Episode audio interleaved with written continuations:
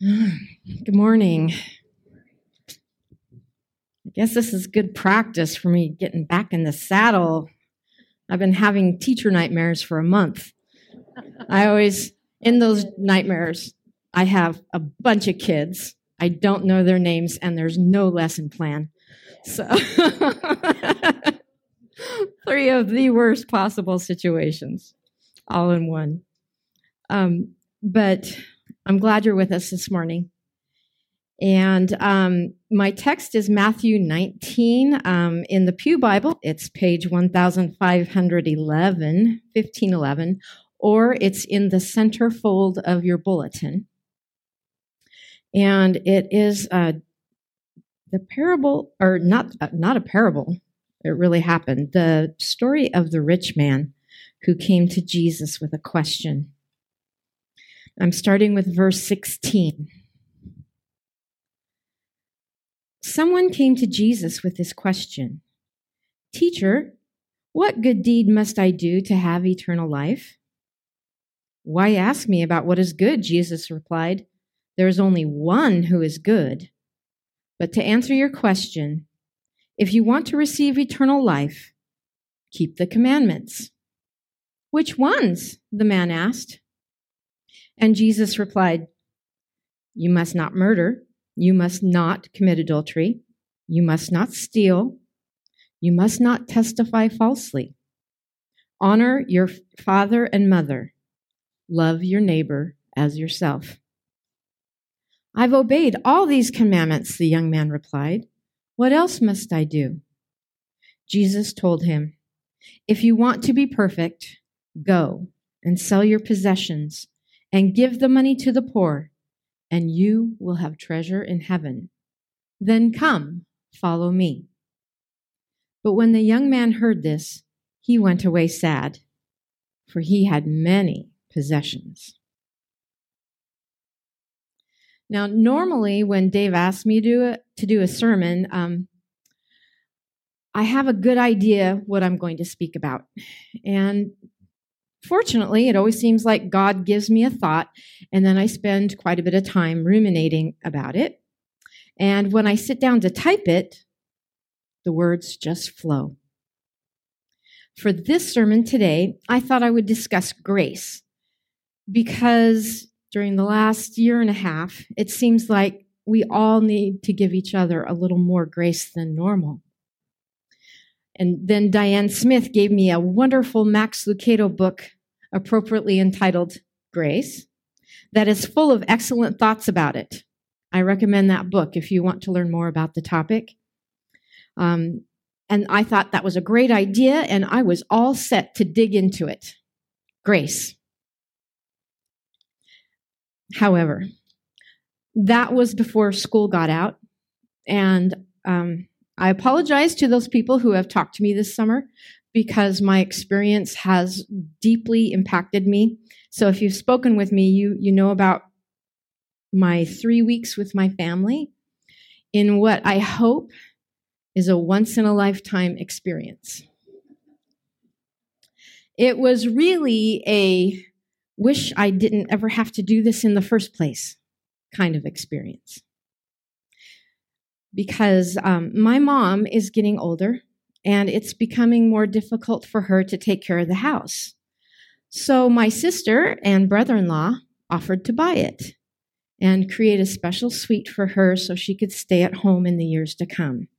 And we all thought it sounded like a perfect idea. Unfortunately, my sister, brother in law, and mother did not sit down together and discuss all of the minute details. My sister had asked me to help with the changeover because it was a lot. Um, and she had been ill in May with COVID and was trying to sell a house. And, and then, so I went to try to help get my mom's house ready. Um, but when I arrived on June 18th, it soon became very apparent to me that mom didn't really know why I was there. That my job was to sort up, or to sort and box up the house. And later I realized that to my mother, it seemed that we were there to efficiently remove all her wonderful memories. 55 years worth of living have occurred in that house, and 55 years worth of possessions have accumulated. Add to that the fact that my mother is a saver and very sentimental about the things that she saves, and you wind up with a monumental task. And it was a monumental, heart wrenching, painful, absolutely difficult task. Um, it was not fun, but it was necessary. So I kept plugging away. And um, while I was back in my childhood home, because this is the house that I grew up in, my parents built it and we moved into it brand new. Um, I went back with mom to the church that I grew up in, and um, one Sunday I was listening to their new pastor um, preach, and I thought he was doing a pretty good job. Um, the and while he was preaching, he was talking about Jesus sending out the disciples, and he mentioned a word, baggage, and um, that word was something that just kind of really grabbed me, and it has left me pondering and considering my own life. Now, later on, I looked but to prepare this sermon. I looked back on my notes from his sermon, and you know what? Um, I don't think that the lesson that I learned was the main point of the sermon, but it was the message that God wanted me to hear. And through that message and the experience that I had packing up my mom's house, I came to realize that all of the stuff, and I'm going to use that word even though I tell my students it's a poor word choice because it's not very specific. Um, but the stuff in our lives is actually baggage.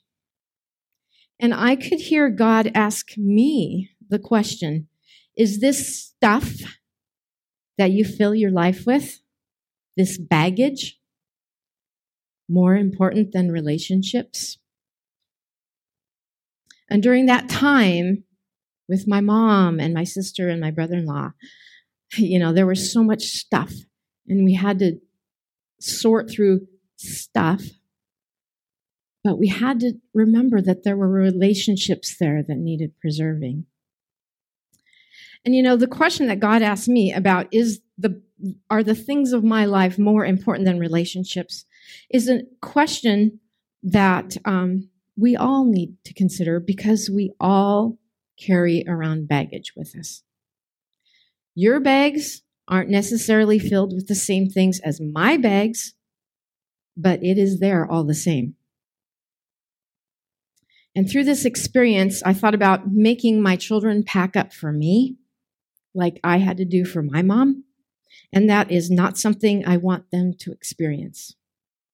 So when I came home, I started sorting through my own piles of possessions, my baggage, because we've lived in our house for over a year and the basement still was filled with boxes stacked and in the way. Um, I was definitely motivated to go through those. However, it's not an easy task because I too, just like my mother, I not, not only look like her, but I am also a sentimental saver. Um, I think I've managed to get rid of quite a bit, a couple carloads at least. Probably not as much as my husband would like, but enough that my stuff now fits into our house a lot better. And I need to tell you to confess that I was in the dentist office after I got back, and two women were speaking, and one of them said, Oh, yeah, my basement is so full of things. My daughter, after I'm gone, is going to have to deal with that. And she got up and walked away, and the one still sitting started to talk to me. And I said, I'm sorry, I heard that conversation. You cannot leave it for your children. I, I kind of butted in, but you know, they were talking about it in front of me. Um, because, you know, why leave a burden for somebody else? Okay. And for me, it's, it's the, the things, the possessions. But you know what? As I said, we all have baggage. For some of us, your baggage might be like mine and it's material. It's physical. It could be cars, antiques, books, clothes, art, collections of all sorts. For others, the baggage is more subjective. How about a need to always be right?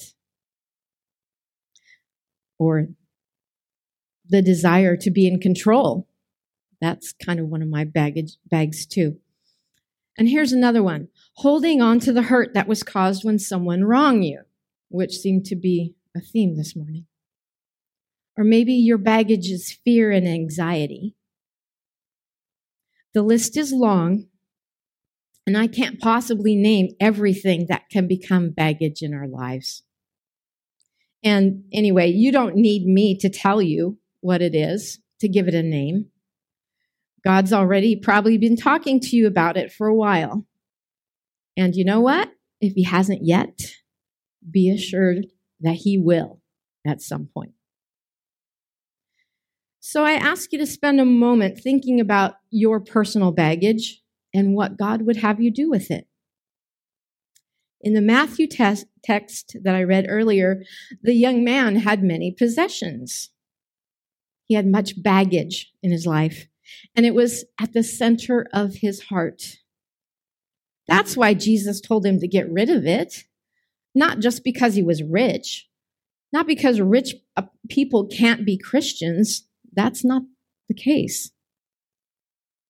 It was because Jesus saw into that young man's heart and knew what was getting in the way of his relationships. So he asked the young man to let it go. And right now, I can, with certainty, tell you that Jesus wants you to unclench your fist around the handle of your baggage. I considered wheeling in a suitcase with a handle and giving a visual, but decided I didn't want to deal with that. Too much baggage. But Jesus wants you to be willing to relinquish it to Him, whatever it is. He's asking, is this baggage more important than your relationships with other people? Is it more important than your relationship with me? In the Old Testament, Deuteronomy chapter 11, verse 22, God challenges us to let go. It says, Show love to the Lord your God by walking in his ways and holding tightly to him. It doesn't say hold tightly to your feelings or self importance or the things of this world. It says hold tightly to God. Are you willing to do that? One thing I'm learning is that even though giving up my baggage is difficult, because after all, I've worked and saved it up for many years, it's also very freeing. It gives a lightness of spirit when I get rid of it. And when I walked, left a house that was filled not just with all my mom's things, but also my brother in law and sister's things. So boxes and chaos everywhere. When I walked into my house that was um, less crowded and more orderly, it just, ah, I could breathe again. Felt good. So it does give you a lightness. And maybe that lightness is because my home, and then more importantly, my soul, are less crowded with the things of the world.